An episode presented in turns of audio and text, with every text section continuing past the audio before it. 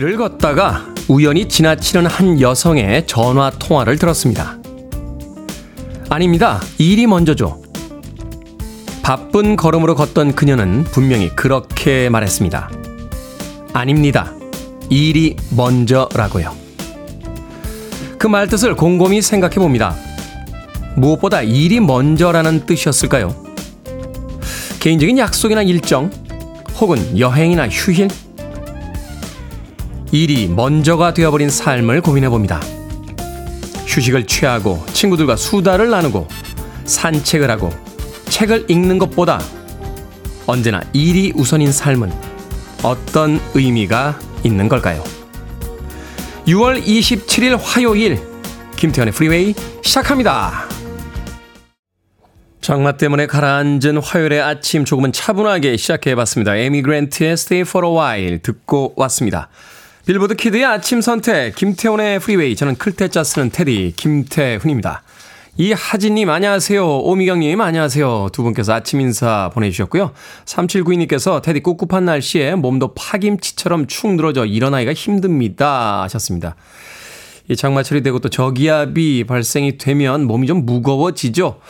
침대에서 일어나셔서 한 1분 정도라도 스트레칭 좀 하시고 목도 좀 푸시고 서서히 아침을 시작하시길 바라겠습니다.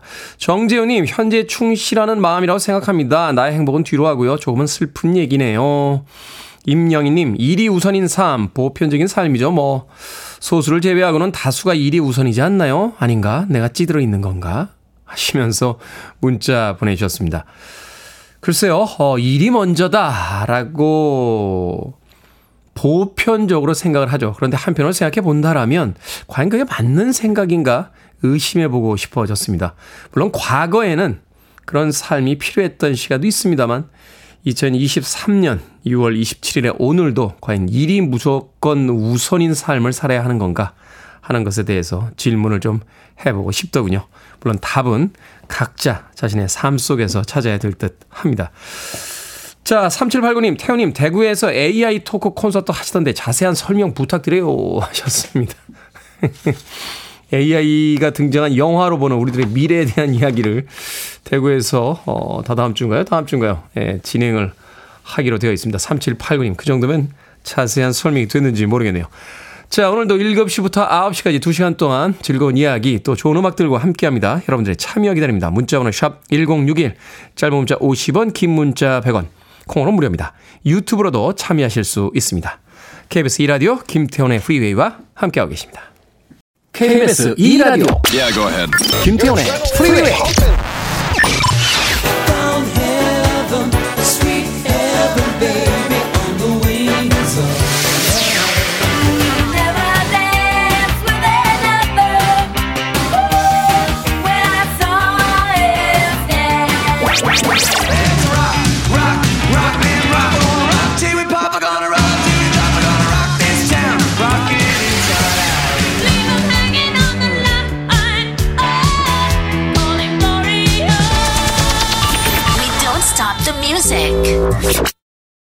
저스틴 팀벌레이크의 Rock Your Body 듣고 왔습니다. 1161님께서 장마의 시작이지만 여기 전북 완주는 무난히 별탈 없는 장마 기간입니다. 커피 한 잔에 창문 밖에 먼 산을 보면 멍 때리는데 힐링이 되네요. 라고 하셨습니다. 비 올 때 가장 좋은 건 창문 밖으로 비 오는 외부 풍경을 보면서 따뜻한 커피 한 잔 마시면서 음악 듣는 거죠. 1161님. 7925님, 먹구름이 사라지고 해가 반짝 떴습니다. 해가 없길래 모자, 토시, 얼굴 마스크 없이 나왔는데 이렇게 당황스러울 수가 없네요. 그만 걷고 집 가고 있어요. 참고로 여긴 충남 부여랍니다. 하셨는데.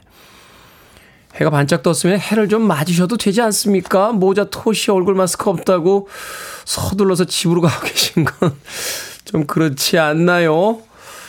얼굴에 기미 주근깨 올라오는 것도 걱정이 되긴 합니다만 계절이 선사하는 음, 그 햇빛 잠깐이라도 즐길 수 있잖아요. 7925님. 어, 오늘 아침이요. 수도권 등 서부 지역의 비는 좀 약해지고 주로 동쪽 지역에 비구름이 지나가고 있다라고 합니다. 뭐 곳곳에 따라서는 소강 상태일 수도 있고 또 갑자기 소나기가 쏟아지는 지역도 있다라고 하니까 장마 기간이라는 거 염두에 두시고 오늘도 외출하실 때 다들 유의하시길 바라겠습니다. 아, 1061님, 안녕하세요. 태훈 오빠. 흐린 아침입니다. 저는 어제 월천이고 부산 송정에서 서핑 강습 세 번째 듣고 와서 출근하니까 온몸이 쑤십니다. 마흔이 넘어서 배우는 서핑 재밌네요. 하셨습니다. 부산 송정이 우리나라 서핑 메카 중에 하나죠. 양양, 부산의 송정, 제주의 중문 이렇게 이제 소위 서핑의 메카다라고 이제 부르는데 저도 부산 송정에서 서핑 해 본 적이 있는데 굉장히 인상적이었어요. 그 여름에 이제 무덥고 또 7, 8월에 해수욕장이 오픈을 하면요. 아침 9시부터 저녁 6시까지는 일정 지역을 빼놓고 서퍼들이 못 들어갑니다. 예, 뭐 송정, 광안리, 뭐 해운대 이런데 이제 해수욕객들을 이제 우선하기 때문에 그래서 많은 서퍼들이 새벽에 들어가더라고요. 한 5, 6시쯤 들어가서 여름이니까 이제 해가 일찍 뜨니까 서핑을 하다가 이제 8시 55분쯤 되면 이제 나오는데 그 전에 한 명씩 한 명씩 나가요. 저 먼저 갑니다 하면서 한 명씩 한 명씩 나가길래 아니 아직 9시가 안 됐는데 왜 벌써 가지? 라고 했더니 출근하시는 분들이래요. 어.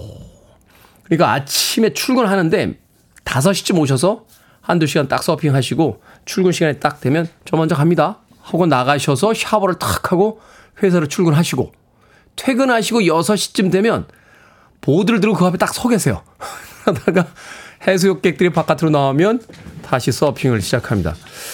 참 멋진 삶을 살고 있구나 하는 생각을 했었는데 그들의 직업이 뭔지는 하나도 궁금하지 않았고 그들이 그렇게 멋진 삶을 살고 있는 모습이 굉장히 부러웠던 기억이 납니다. 서울에는 바다가 없나요? 예, 바다가 없죠. 예, 바다가 없네요. 자, 1061님. 세 번째 서핑 강습 듣고 오셨다고 하셨는데 네 번, 다섯 번 열심히 하셔서 멋있는 서퍼 되시길 바라겠습니다. 아메리카노 모바일 쿠폰 한 장 보내드리겠습니다. 시즈의 음악으로 합니다. 킬빌.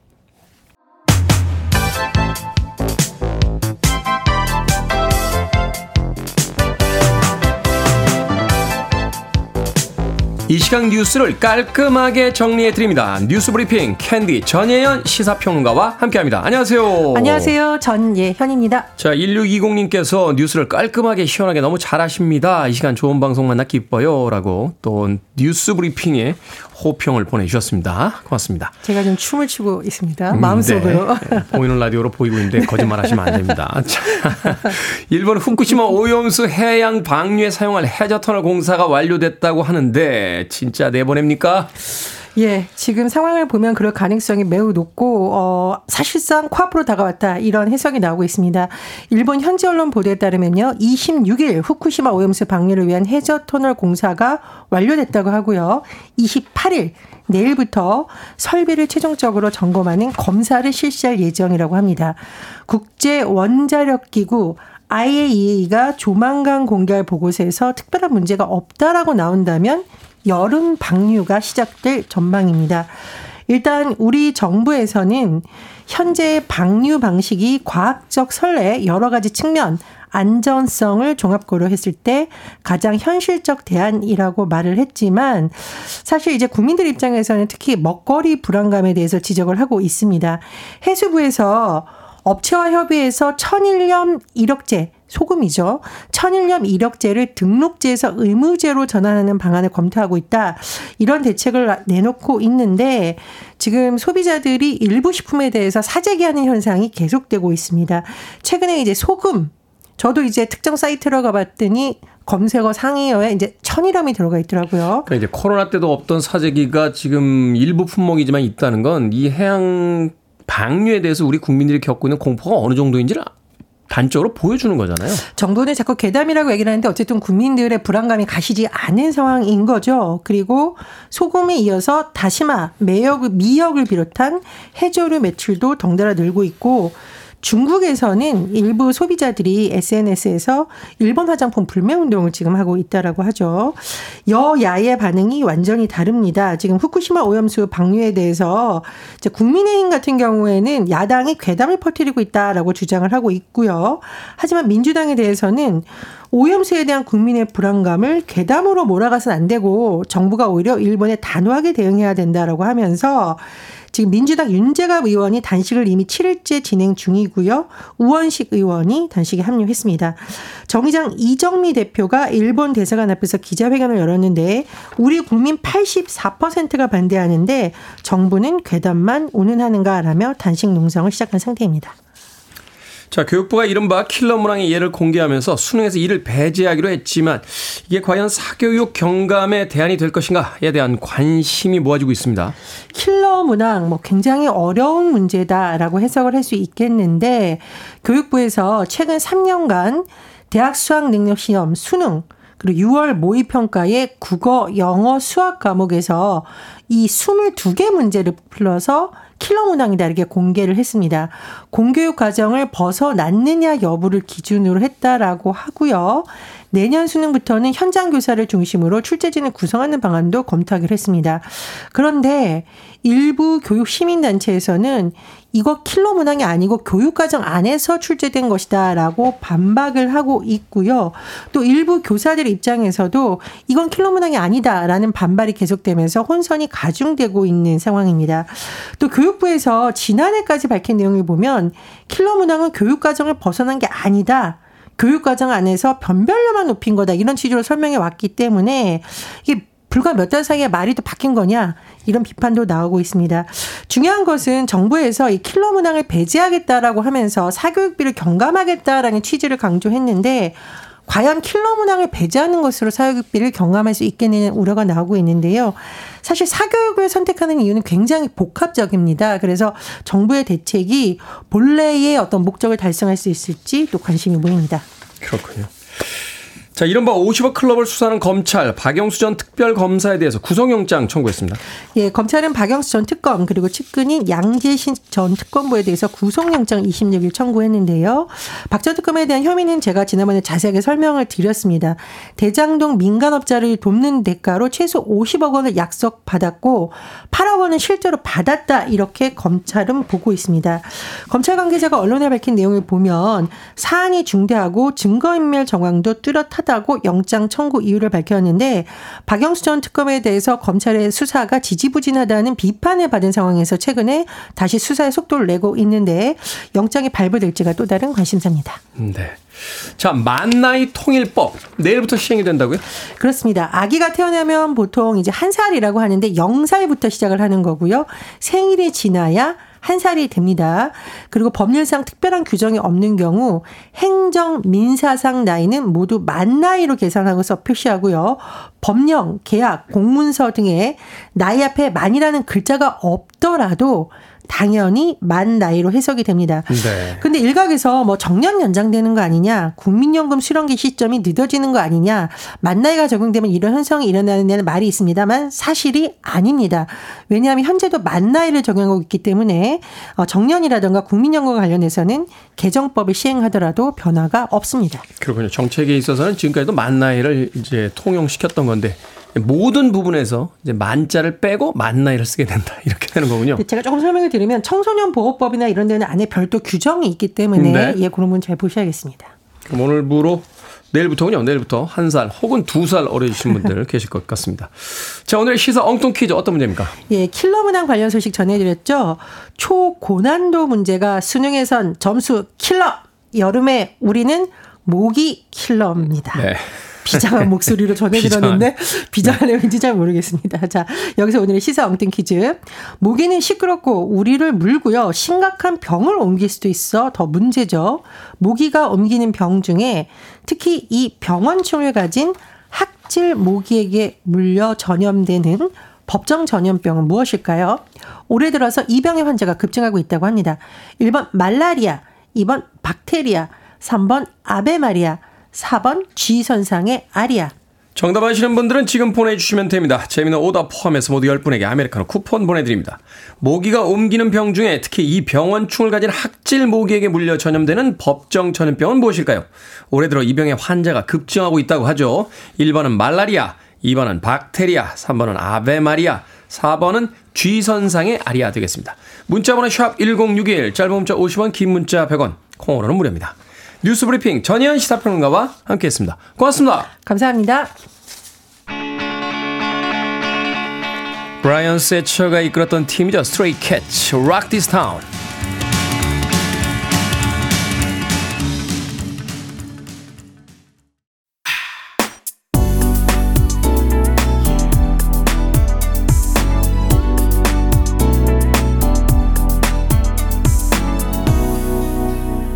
김태훈의 Freeway.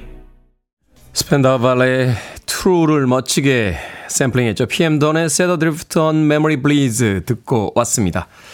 자, 오늘의 시사 엉뚱 퀴즈. 모기가 옮기는 병 중에 이 병원충을 가진 학질 모기에게 물려 전염되는 법정 전염병은 무엇일까요? 정답은 1번 말라리아였습니다. 말라리아. 0759님, 모기로 인한 전염병 가렵단 말이야. 4002님, 김태훈의 프리웨이 들으란 말이야. 7099님, 말레이시아가 아닌 말라리아 하셨고요. 체크초크님, 아들아, 지각이다. 일어나. 테디, 제 아들은 왜 이리 아침잠이 많을까요? 하셨는데, 옆집 아들도 그렇고, 건너집 아들도, 윗집 아들도 아침잠은 참 많습니다. 체크초크님, 너무 걱정하지 마십시오. 0999님, 내가 말이야. 으아, 부산에서 말이야. 으아, 김태훈의 프리웨이 듣고 있단 말이야. 으아, 라고 보내주셨습니다. 이걸 어떤 톤으로 읽어야 되나요? 문자로만 오니까 제가 여러분들의 톤을 정확하게 알 수는 없습니다.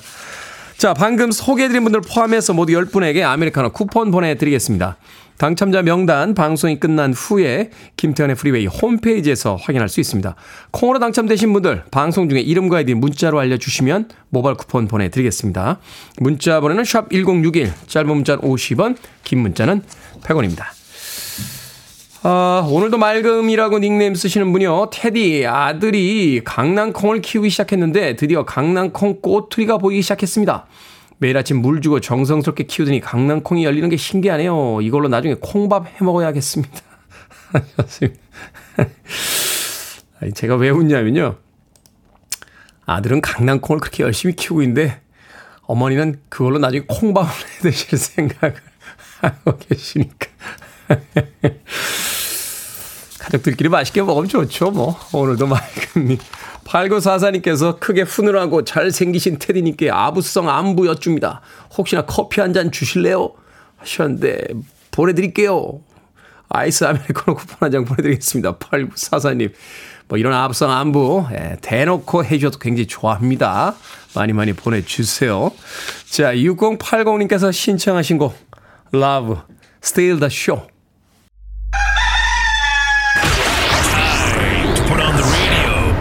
김태훈의 프리웨이 Are you ready?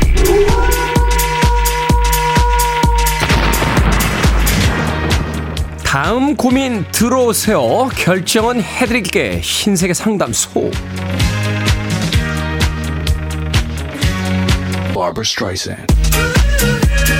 K125482391님.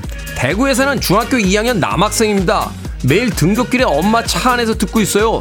엄마가 시험이 코앞이라고 계속 잔소리를 합니다. 공부할까요? 아니면 하지 말까요? 하지 마세요. 엄마 잔소리로 나를 공부시킬 수 없다는 걸 보여주세요.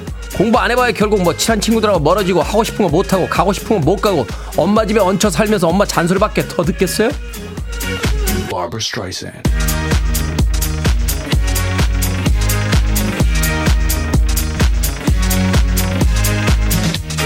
김태호님 매군 걸 잘 못 먹는데 비가 오면 부장미 짬뽕을 먹으러 가자고 하시거든요.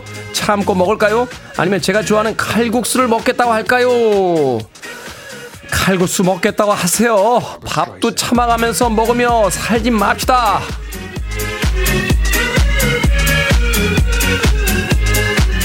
김도현님, 대학병원 응급실에서 1년 넘게 간호사로 근무한 큰 아들이 119 응급구조사 시험 준비를 한다고 퇴사를 고민하는데 말려야 할까요? 아니면 응원해야 할까요? 응원합시다. 큰아들 어른이잖아요. 맞는지 틀린지는 중요하지 않고요. 내가 선택한 삶을 사는 게 중요합니다. 김환호님, 친구가 헤어졌다고 계속 징징댑니다. 때려줄까요? 아니면 꼬집어줄까요? 때려줍시다. 꼬집히면 짜증 나니까요. 방금 소개해드린 네 분에게 선물도 보내드립니다. 코너 뽑힌 분들은 방송 중에 이름과 아이디 문자로 알려주세요. 고민이 있으신 분들 계속해서 보내주시면 이 시간에 상담해드립니다. 문자번호 샵 1061, 짧은 문자 50원, 긴 문자 100원, 콩으로는 무료입니다.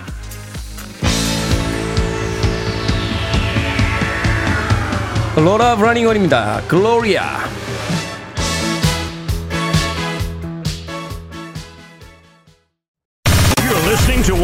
Best radio stations around. You're listening to 김태훈의 Freeway.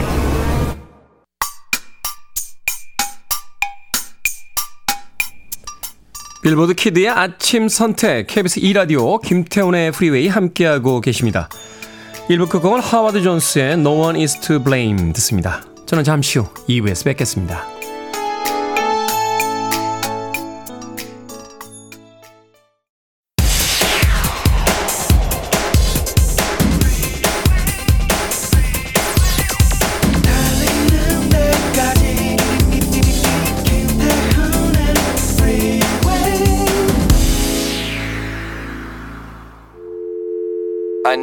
Arms around me. I need to feel your touch.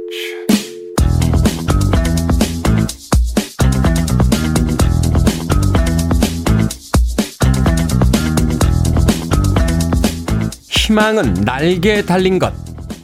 영혼의 횃대 위에 걸터 앉아 가사 없는 곡조를 노래하네. 결코 그칠 줄 모르고. 모진 바람이 불 때 더욱 감미롭고 매서운 폭풍만이 많은 이들의 가슴을 따뜻이 감싸준 그 작은 새를 당황하게 할 수 있을 뿐. 나는 아주 추운 땅에서도 아주 낯선 바다에서도 그 노래를 들었네. 허나 아무리 절박해도 희망은 결코 내게 빵 한 조각 청하지 않았네.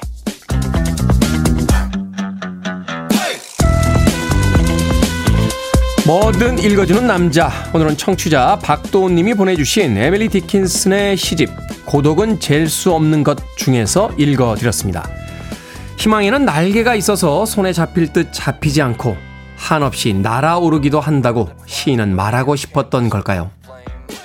희망은 웬만한 바람에도 아주 낯선 곳에 홀로 있을 때도 감미로운 소리를 들려주죠.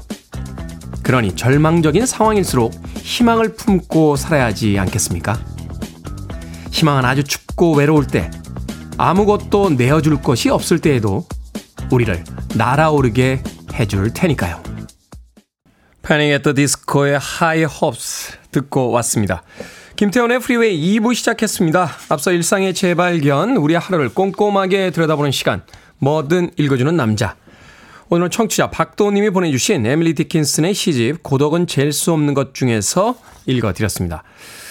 K125482391님 참 좋네요. 저도 항상 희망을 품고 살아야겠습니다. 뭐든이라는 닉네임 쓰시는 분 희망이 있어서 하루하루 살아갑니다. 강숙현님 고로 힘들어도 희망의 끈을 놓지 말자. 최홍주님 제가 종종 하는 말이에요. 희망까지 없으면 어떻게 사냐고 라고 이야기해 주셨습니다. 얼마 전에 케이블 TV에서 다시 본 영화 한 편이 있어요. 쇼생크 탈출이라고. 네. 거기 보면 이 주인공이 그 감옥에서 만난 또 다른 죄수에게 이런 이야기를 하죠. 희망이란 참 좋은 거다. 라고 이야기합니다. 그 장면이 예전에는 그렇게 인상적이지 않았는데 예, 영화를 볼 때마다 항상 새로운 장면들이 이렇게 눈에 들어오고 어, 마음속에 남습니다. 그 며칠 전에 본 그 시간에는 네, 희망은 참 좋은 거다라는 그 대사가 오랫동안 마음속에 남더군요. 삶이 힘들고 무엇인가 답답하고 앞이 꽉 막힌 듯한 기분이 들 때 그 문장 한 번쯤 떠올려 보면 좋을 것 같아요. 희망이란 참 좋은 거다. 자, 뭐든 읽어주는 남자. 여러분 주변에 의미 있는 문구라면 뭐든지 읽어드립니다. 김태훈의 Freeway 검색하고 들어오셔서 홈페이지 게시판 사용하시면 됩니다. 말머리 뭐든 달아서 문자로도 참여 가능하고요. 문자 번호는 샵 1061, 짧은 문자는 50원, 긴 문자는 100원, 콩으로는 무료입니다.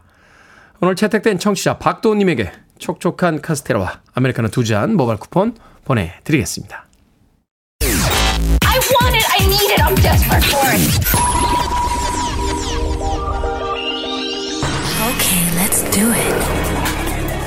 김태훈의 Freeway.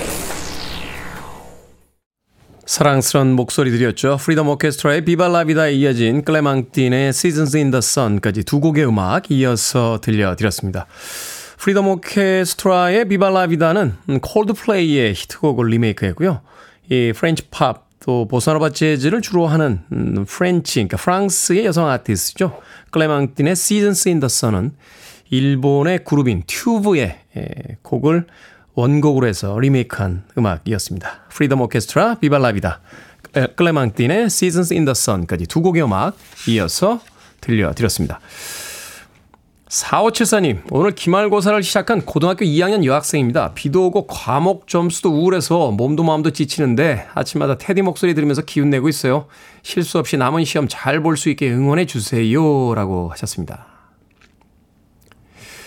이 골프장에 가면요. 골프장 격언이라는 게 있어요. 어, 그 중에 가장 인상적이었던 것 중에 하나가 망했을 때 더 망하지 않게 조심하라. 라고 하는 게 있습니다. 사람의 기분의 동물이기 때문에 기분이 안 좋아지면 에이 하고서는 자포자기하게 되는 경우가 있는데 시험이 역시 그런 종목 중에 하나가 아닐까 하는 생각이 들어요. 4574님. 지금까지 본 시험 잊어버리고요. 오늘부터 봐야 될 시험에 집중하길 바라겠습니다. 조금 잘 못 봤다고 해서 그 기분에 휩싸이면 남아있는 시험까지 영향을 줍니다. 결국은 끝까지 누가 아, 자기 페이스를 잃지 않느냐. 이제 그게 가장 중요한 거예요. 4574님. 네. 말은 참 잘합니다. 네, 말은 참 잘하는데. 저도 그게 잘 안 됩디다. 특히 술자리에서, 아 오늘 술 마시면 안 되는데, 한 잔만, 한 잔만 줘봐. 했다가, 에잇! 하고서는 눈 또 보면 또 만취 상태였던 어제를 반성하게 되는 예, 그런 어른이 되지는 맙시다. 4574님. 시험 공부 열심히 하시고 남은 시험 잘 보라고 어 제가 뭐 보내드릴까요? 어, 뭘 보내줘? 불고기 버거 세트 보내드릴게요. 불고기 버거 세트. 4574님. 자, 4800님, 안녕하세요, 테디. 요즘 밥하는 게 너무 힘들어서 신랑이랑 아들한테 알아서 챙겨 먹으라고 했더니 아침, 저녁으로 계란 후라이만 해서 며칠 먹더니 입에서 병아리가 나올 것 같아. 라고 둘이서 수근수근 거리고 있습니다. 하셨습니다.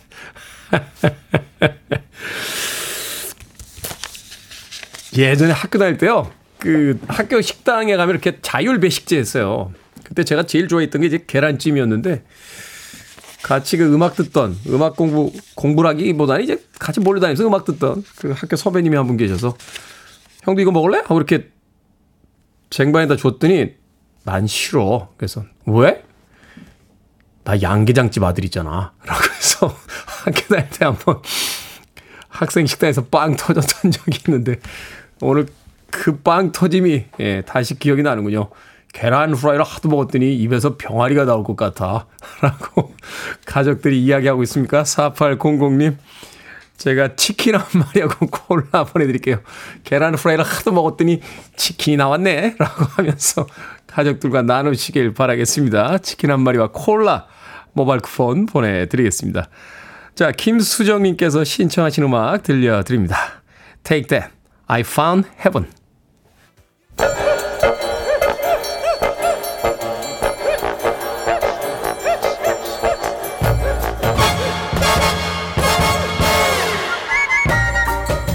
온라인 세상 속 촌철살인 해학과 위트가 돋보이는 댓글들을 골라봤습니다. 댓글로 본 세상.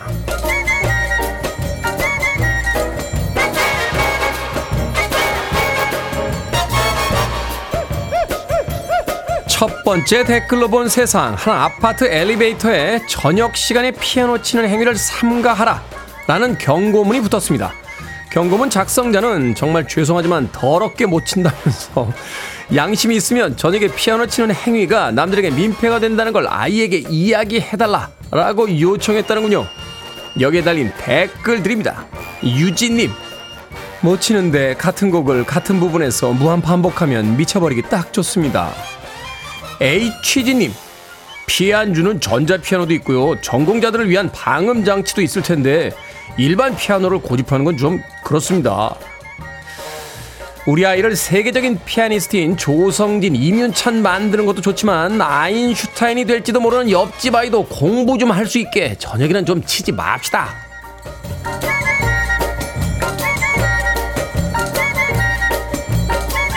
두 번째 댓글로 본 세상. 최근 AI 프로필 서비스가 인기를 끌고 있습니다. 셀카 10장에서 20장 정도를 넣으면 AI가 다양한 컨셉의 이미지 사진을 제작해 주는데요. 일정 금액을 지불해야 되지만 이용자가 몰리면서 서버가 다운되기도 했다는군요. 일부 이용자는 AI 프로필을 SNS에 올리는 걸 넘어서 주민등록증 사진이나 면접 원서에 사용하고 싶다라고 말하기도 했습니다. 여기에 달린 댓글 드립니다. 두비둠님. 그동안 보정된 사진으로 시험 보러 온 응시자들 신분 확인하는 것도 힘들었는데 이제는 AI 사진을 쓰겠다니 정말 골치가 아픕니다. 고마워님. 재미로는 해볼 수 있죠. 그런데 가상의 자기 모습에 너무 빠져들진 말자고요. 그거는 양파 0.1% 첨가된 양파 스낵 아닐까요? 정말 궁금한 건요. 이 AI 프로필이 자기 자신이라고 진짜 믿고 계신 겁니까? 티파니입니다. I saw him standing there.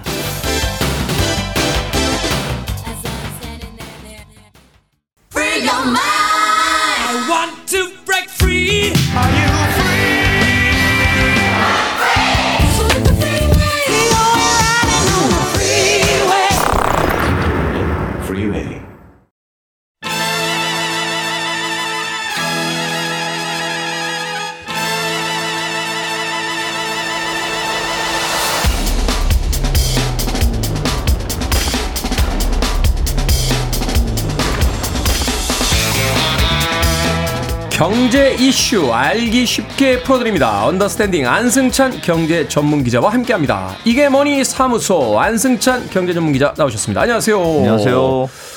세계 경제에 가장 큰 영향을 미치는 건 그건 아마 전쟁이 아닐까 하는 생각이 드는데 네. 유가, 금융시장, 식량시장 등 전 세계 이 모든 경제 분야에 영향을 미치고 있는 러시아 전쟁에 대한 이야기를 좀 여쭤보도록 하겠습니다. 네. 지난 주말에 이거 뭐 짧은 구테타라고 볼 수 있겠죠? 예. 어, 오늘은 약간 번외 편일 수도 있는데 러시아 용병 반란 사건을 통해서 경제에 미치는 영향을 좀 짚어보도록 하겠습니다. 네. 일단 무슨 일이 이게 벌어진 겁니까? 야, 이게 진짜 영화 같은 일인데 네. 그 지금 러시아하고 이제 우크라이나 전쟁 중인데 이 전쟁에 러시아 군인들만 참여하고 있는 건 아니고요. 러시아가 고용한 민간 용병 회사 용병들도 상당수가 지금 참여를 하고 있습니다. 이게 유럽에서는 약간 보편화되어 있더라고요. 그렇습니다. 용병들이 어, 꽤 네. 많아요. 네. 근데 이 이제 그 민간 용병 회사의 이름이 바그너 그룹이라는 회사인데 네. 어, 이번 그 우크라이나 전쟁에 러시아 쪽에서 대략 한 2만 명에서 5만 명 정도 어, 참여하고 있는 것으로 알려져 있으니까 이 정도면 러시아 쪽 전, 어, 참여한 전쟁에 참여한 인력의 한 10%나 20%요 정도 네. 되는 규모니까 규모가 지금 상당히 큰 거고요. 더군다나 이제 그 정예 부대잖아요. 그렇습니다. 어. 그렇습니다. 이게 즉- 특히 러시아는 이 바그너 그룹 용병을 써서 그동안 뭐 어떻게 보면 재미를 많이 봤어요. 왜냐하면 음. 전쟁 개시 전에 예, 러시아가 우크라이나 이 젤런스키 대통령 암살 작전을 시도 한번 했었거든요. 네. 물론 이거 실패하긴 했습니다만 이때도 바그너 그룹의 용병이 파견이 됐었고 음. 우크라이나 동부 지역에서 가장 치열하게 전투가 벌어졌던 것이 바흐무트라는 도시인데 네. 이 도시를 결국 러시아가 점령했거든요. 이것도 바그너 그룹이 아주 결정적인 역할을 했다 이렇게 알려져 있습니다.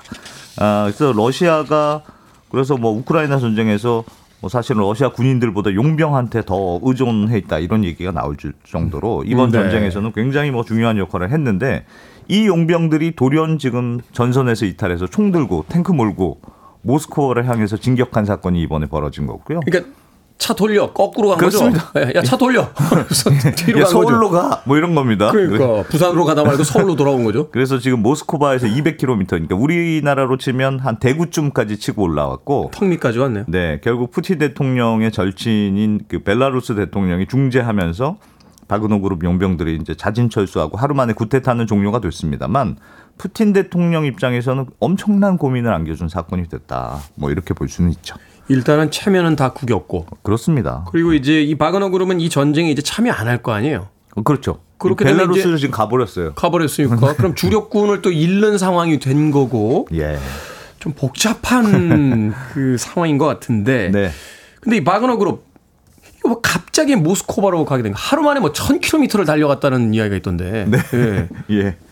이게 스토리가 재밌는데 이 바그너 그룹의 창업자가 예기 예브게니 프리고진이라는 사람이에요. 근데 이 사람이 푸틴하고 굉장히 가까운 사이였습니다. 네. 원래 이제 프리고진이 절도 사기죄 이런 혐의로 이제 감옥에 갔다가 출소한 다음에 고향인 세- 상트페테르부르크에서 핫도그 장사를 처음 했다고 해요. 핫도그 장사요. 네. 근데 이게 잘 됐다고 합니다. 아니, 중간 과정이 어떻게 되는지 모르겠습니다. 핫도그 장사에서 용병그룹의 수장이 되기까지. 네. 야, 이분 대단하대요. 핫도그가 잘 돼서 네. 그 이제 그 버는 돈으로 고급 레스토랑을 열었는데 이 레스토랑에 푸틴이 자주 찾아오면서 둘이 친해지게 돼요. 음. 푸틴이 그 상트페테르부르크 시장 출신이거든요. 그렇죠. 이후에 어, 푸틴 대통령이 이제 대통령이 된 이후에도 뭐 각종 정부 케이터링이라든가 연회라든가 이런 걸 프리고진이 독차지하게 됩니다. 그래서 네. 프리고진이 푸틴의 요리사 이런 푸틴의 요리사. 어, 별명까지 생기게 되는데 그러다가 이제 이 프리고진이란 사람이 뭐 음식만 대, 대접하는 게 아니고 푸틴 대통령의 이른바 좀 지저분한 일들 이런 걸 도맡아 맡게 돼요. 그러니까 이 비공식 해결사가 그렇습니다. 되는군요. 예를 들 예를 들어서 프리고진이 인터넷 여론조사 회사를 하나 만드는데 여기서 뭘 했냐면 2016년에 미국 대선이 있었거든요. 네. 당시에 이제 러시아 입장에서는 미국의 공화당 후보인 트럼프 대통령을 이제 밀었으니까 음. 요거 유리한 여론 만들려고 뭐 반대파인 민주당 힐러리 후보에 대한 막 흑색 선전 인터넷으로 인터넷으로 만들어서 막 뿌린다든가 이거 미국 대선에서 문제 됐잖아요. 그 문제- 나중에 문제가 됐죠. 예, 트럼프가 트럼프가 그 러시아 쪽 뭐 도움을 받았다 뭐 이런 이야기가 있어서. 그래서 실제로 프리고진이 미국에서 기소도 돼요. 이 사건으로. 음. 이후에 프리고진이 민간 용병 회사인 오늘의 주제인 바그너 그룹 이 회사를 만드는데 그 다음에 뭘 했냐면 러시아가 크림반도 강제 합병할 때 음. 병합할 때 요거 용병들을 보내서 아. 어, 쓰고 러시아가 시리아 내전에 개입했을 때도 이 바그너 그룹 용병들을 보내거든요. 이런 식으로 이제 푸틴 동, 대통령이 원하는 일을 뒤에서 이렇게 처리해 주는 요런 역할을 바그너 그룹이 담당을 하게 됩니다. 한마디로 이 푸틴 대통령의 민낯을 다 보고 그렇습니다. 수많은 어떤 그 비밀들을 다 가지고 있는 네, 그런 사람이에요. 자, 기 사주직처럼 사 음, 군사 네. 조직처럼 쓴 게 바그너 그룹인데 아 근데 이제 이 우크라이나 전쟁이 벌어지고 바그너 그룹이 이 전쟁에 참여하면서 좀 관계가 틀어지기 시작해요. 어, 프리고진이 이번에 이제 그 반 반역을 하면서 러시아 입장에서는 이제 구테타를 하면서 공개적으로 불만을 제기했던 건 뭐냐면 러시아 국방부가 미사일을 잘못 쏴서 자기 직원들을 대거 사망했다. 근데 러시아군에서 사과를 안 한다 이놈들이. 그래서 모스크바로 가서 내가 본때를 보여주겠다 이런 명분이었어요. 근데 사실은 네. 그 뒤에 내막을 보면 이 바그너 그룹이 우크라이나 전쟁에서 이번에 사망자가 꽤 나오면서 상당히 희생이 컸던 것으로 지금 알려져 있거든요. 거의 뭐 최전선에서 싸웠으니까. 그렇습니다. 특히나 우크라이나군이 동부 지역을 막 다시 탈환하기 시작하니까 그 즈음부터 이 프리고진이 SNS에다가 러시아 군 수뇌부를 아주 대놓고 비난하기 시작합니다. 그래서 음. 러시아 국방장관이 지금 멍청해서 우리가 지금 지- 전세가 나빠지기 시작한 거 아니냐 이런 얘기를 아주 공공연하게 떠들고 다녀요. 그러니까 러시아 국방부와 이제 사이가 벌어지기 시작하는 벌어지기. 시작하는 거죠. 그러니까 러시아 국방장관도 굉장히 짜증이 나는 거죠. 음. 그래서 러시아 국방부가 무슨 조치를 하냐면 모든 비정규 군 그러니까 용병 같은 바그너 그룹 용병 같은 이런 애들은 국방부하고 계약을 다시 맺어야 돼.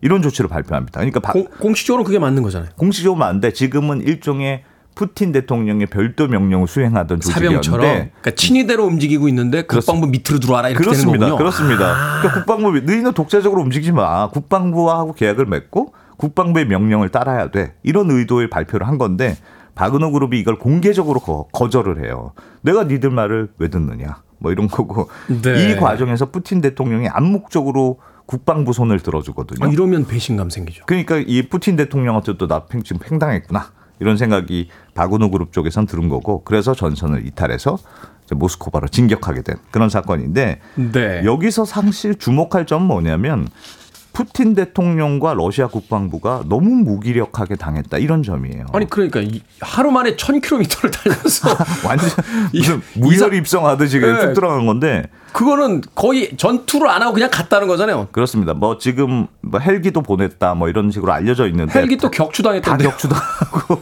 전혀 막지를 못했거든요. 네. 게다가 푸틴 대통령 입장에서는 뼈 아팠던 게 TV에 나와서 바그너 그룹은 지금 반역자들입니다.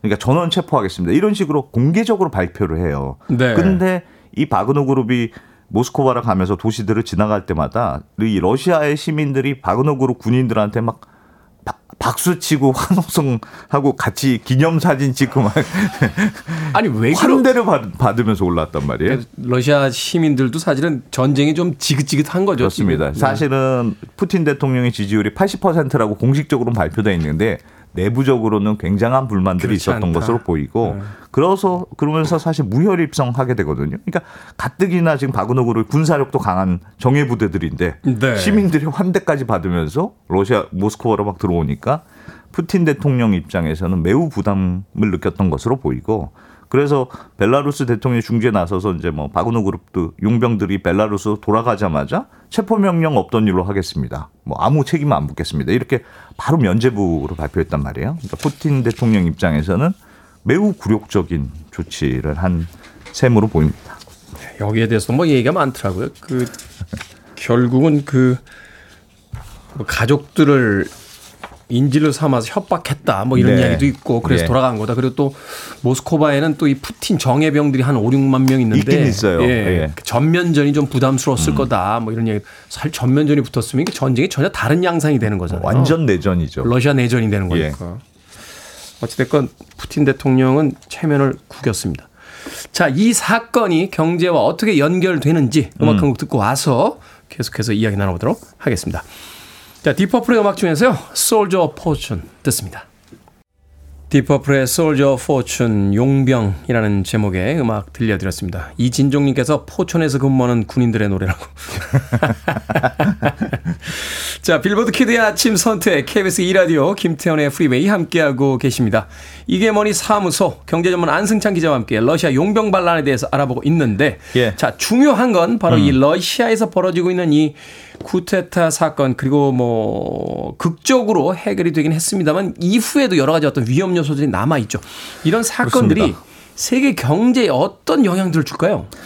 그러니까 사실은 뭐 이번에 워낙 예상 못했던 일이 일어난 거- 거라서 뭐 정확하게 예상하기 쉽지는 않은데 다만 처음에 이 바그너 그룹이 모스크바로 이동한다 네. 이런 얘기가 나왔을 때 유가, 유가가 이제 주말 사이에 일어난 일이니까 와 이제 월요일 날부터 유가가 완전 폭등할 거다 이런 예상들이 많았어요. 왜냐하면 아무리 지금 러시아가 국제사회 제재를 받고는 있습니다만 네. 몰래 몰래 원유 굉장히 많이 팔고 있거든요. 그래서 지금 뭐 국제 원유 천연가스 시장에서 러시아의 비중이 한 25% 4분의 1은 되니까 이 정도로 비중이 큰데 만약에 러시아가 실제로 내전에 휩싸이게 되면 원유 공급이 차질을 빚을 거다 이런 예상들이 나왔던 건데 어쨌든 하루 만에 상황이 종료돼서 뭐그 정도의 가격 변화는 없었습니다만 없었고. 과연 이번 한 번으로 이런 시도가 끝날 거냐 이런 문제가 지금 남아 있어요. 왜냐하면 어, 이번 푸틴 대통령이 굉장히 흔들리는 아주 상징적인 사건이 됐거든요. 네. 푸틴 대통령이 벌써 한 23년째 정권을 유지하고 있는데 이렇게까지 대놓고 항명한 사례는 이번이 처음이란 말이에요. 그렇죠. 어, 게다가 대응도 잘 못하고 좀 무기력한 모습을 보였기 때문에. 속수무책으로 당했잖아요. 예. 그래서 대, 대통령의 권위가 이번에 많이 떨어진 건 사실이거든요. 그래서 푸틴 대통령 입장에서는 또 다른 내부의 항명이 나오지 않는지 굉장히 신경 쓸 수밖에 없고 또 러시아 엘리트층 내에서 또 다른 반란이 나올 가능성도 있다. 뭐 이런 분석들이 있습니다. 어, 특히나 앞에서도 잠깐 말씀드렸습니다만 이 우크라이나 전쟁에도 이번 어, 반란이 영향을 미칠 수 있다. 이런 예상도 있는데 일단 러시아 쪽의 정예 전력이 지금 전장에서 이탈해서 벨라루스로 가버렸잖아요. 그렇죠. 그러니까 러시아 쪽 전력이 약해지는 건 뭐 불가피한 상황으로 보이고요. 특히나 우크라이나 쪽에서도 이 틈을 노려서 대반격에 나서겠다. 아, 지금 이러고 있는 상황이기 때문에 일단은 뭐 기세가 완전히 꺾였을 거 예, 아니에요. 러시아 쪽 전세가 불리해진 건 사실이에요. 여기다가 지금 러시아 내부에서 전쟁에 대한 불만이 뭐 또다시 제기가 되거나 할 경우에는 전쟁에 대한 동력도 좀 약해질 수 있거든요. 그래서 조금 앞선 주장이긴 합니다만 우크라이나 전쟁도 이제 조금 끝이 살짝 보이는 거 아니냐. 음. 뭐 이런 예상들도 나오고 있는데 좀 모르겠어요. 근데 러시아가 지금 내년에 내년 3월에 대선을 앞두고 있거든요. 푸틴 대통령이 이대로 그냥 과연 끝내겠느냐, 더 공세적으로 전쟁에 나설 수 있는 거 아니냐 이런 예상도 있기 때문에 앞으로 전쟁 상황은 조금 지켜봐야 될 것 같습니다. 어찌됐건 러시아 쪽에서 이제 전쟁을 수행하려는 이제 동력이 많이 쇠진된 건 거의 사실인 것 예, 같네요. 그런 분위기인 것 같아요. 그렇죠. 끝나야죠 전쟁. 자 용병 얘기가 나온 김에 좀 예. 여쭤보겠습니다. 러시아처럼 용병 쓰는 나라 프랑스의 외인 부대 굉장히 유명하잖아요. 아. 네, 우리나라 군 출신자들 중에도 굉장히 많이 가 있는 걸로 제가 알고 있는데. 뭐 지금 뭐 미국, 영국, 러시아 뭐 이런 나라들 중심으로 민간 용병 회사가 전 세계적으로 뭐 대략 한 170개 정도로 추정이 와, 되는데 많네요. 일하는 용병들도 30만 명 정도 추산이 됩니다. 30만 명이요. 예. 그래서 시장 규모는 뭐 이건 진짜 정확하지 않은데 하여튼 수백조 원에 달할 거다. 그럴 수밖에 없겠. 이 금액이 크잖아요. 전쟁에 참여한다니까. 우리나라 정규군이 한 60만 명 정도 되는 걸로 예, 제가 알고 예. 있는데, 네네. 와. 근데 이 러시아만 이 용병을 쓰는 게 아니고 사실 굉장히 광범, 광범위하게 민간 용병이 지금 요즘 쓰이거든요. 예전에 네. 미국에서도 미국이 이제 이라크 전에 참전을 했는데 그때도 미국 정부가 요- 돈 써서 용병을 썼는데요. 당시에 참전했던 용병 숫자가 미국 정규군 숫자보다 한 세 배 정도 많았을 정도로 네. 용병 의존도 굉장히 높았거든요. 그러니까 아무래도 군인을 실제로 전장에 보냈다가 혹시라도 전사자가 많이 나오면 이런저런 여론도 나빠지고 음, 골치 아프니까 아이 돈으로 때우자 뭐 이런 심정으로 좀 위험도가 높은 지역은 아예 용병을 보내려는 어, 그런 나라들이 사실은 많은 거고 그러네요. 용병은 뭐 본인들이 이제 자원해서 그 그렇습니다. 돈을 받기로 하고 전쟁에 투입된 사람들이니까 뭐 특별한 어떤 그런 돈만 돈만. 돈만 드는 거예요. 네. 심지어 유엔에서도 이제 각국에서 평화 유지군을 잘 지원을 안 해주니까 용- 용병을 돈으로 사서 이제 평화 유지군 역할을 맡기기도 하고 뭐 그런 네. 일들도 있는데 아, 사실은 용병이 쓰는 게 그래서 돈이 좀 많이 듭니다. 아무래도 위험 수당까지 있다 보니까 월급들을 많이 주거든요. 어, 뭐 미국 청문회에 나온 자료였는데 미국 용병들이 특히 높은 걸로 나오는데 전장에 하루 투입되는 일당이 1,200달러. 1200달러요. 하루에 네, 150만 원 정도 어, 지, 지급하는 걸로 지금 어, 굉장히 금액이 세고 연봉으로 따져도 많이 받는 사람은 46만 달러. 그러니까 한 6억 원 정도. 평균 연봉으로 따져도 한 8만 3천 달러, 우리 돈으로 한 1억 원이 넘는 걸 평균 월 연봉을 받고 있다. 이렇게 알려져 있으니까 나이 제한 있습니까? 무슨 이런 특수부대 출신 뭐 이런 것들이 있어야 될 겁니다. 네. 예. 그리고 이번에 그 우크라이나 전쟁에 참여한 바그노 그룹도 이 한참 전쟁이 진행되다 보니까 직원들이 부족하잖아요. 그렇죠. 래서 죄수들을 이번에 대거 그게, 영입. 그게 사실 문제가 좀 됐었잖아요. 예. 그래서 그때 죄수들 영입하면서 월급을 얼마를 줬냐 하면 러시아 돈으로 24만 루블. 그러니까 우리 돈으로 한 400만 원 정도 아. 월급을 지급했는데 우리 입장에서 보면 대단치는 않아 보여도 목숨 러- 걸기에는 좀 대단치 않죠. 그렇습니다. 근데 러시아 평균 노- 임금 평균 월급 노동자의 한네배 정도 되는 금액이거든요. 그러니까 그만큼 시장에서 사실은 용병의 몸값이 높다는 뜻이고 요즘 국제적으로 보시면 분쟁 지역이 굉장히 늘어나는 추세잖아요. 그러니까요. 왜 그런지 모르겠어요. 그럴수록 지금 용병의 수요는 더 많아질 수밖에 없거든요. 그래서 앞으로 용병 회사들의 시장이 더 커질 거다 이런 분석들이 많은데 부작용 목, 어, 걱정하는 목소리도 많습니다. 뭐 용병이 사실은 말 그대로 그냥 민간 용병이니까 뭐 그렇죠. 인권을 무시한다. 이 사람들은 이제 돈이 제일 중요한 거니까. 그렇습니다. 뭐 민간인들까지 피해를 입힌다 이런 사례들이 계속 지적이 되고 있고 또 용병이 전쟁에 개입하면 어떤 문제도 있냐면 전쟁이 오히려 더 질질 끌게 된다 이런 얘기도 있어요. 아, 일당제니까. 실정제니까 전쟁이 빨리 끝나면 자기 일거리가 없잖아요. 그러니까 전쟁이 길어져야 돈을 더 많이 버는 구조로 돼 있으니까 이 용병 비즈니스의 경우에는 오히려 분쟁이 더 어, 자꾸 자극되고 더 길어진다 이렇게 그래서 용병들을 어떻게 통제하고 규제할 거냐 이런 고민들도 요즘 많이 있다고 합니다. 그렇군요. 옛날에 007 영화 보면은 신문사의 특종을 위해서 일부러 분란을 일으키는 그런 에피소드가 나오는 적이 있는데 예, 예. 용병들의 그 산업이 커지면 커질수록 전쟁에 대한 위험이 더 많아질 수밖에 없는 그런 상황들이 또 음. 네. 역설적이죠. 좀. 되겠군요. 네. 자, 이게 뭐니 사무소 러시아 용병 반란과 용병 산업까지 언더스탠딩의 안승찬 경제 전문 기자와 이야기 나눠봤습니다. 고맙습니다. 고맙습니다.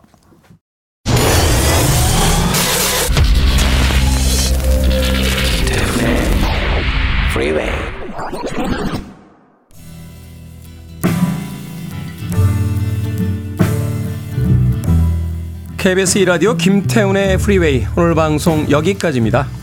오늘 끝곡은 3977님, 김윤숙님, 김희영님께서 신청하신 무디블루스의 Nights in White Satin 듣습니다. 편안한 하루 되십시오. 전 내일 아침 7시에 돌아오겠습니다. 고맙습니다.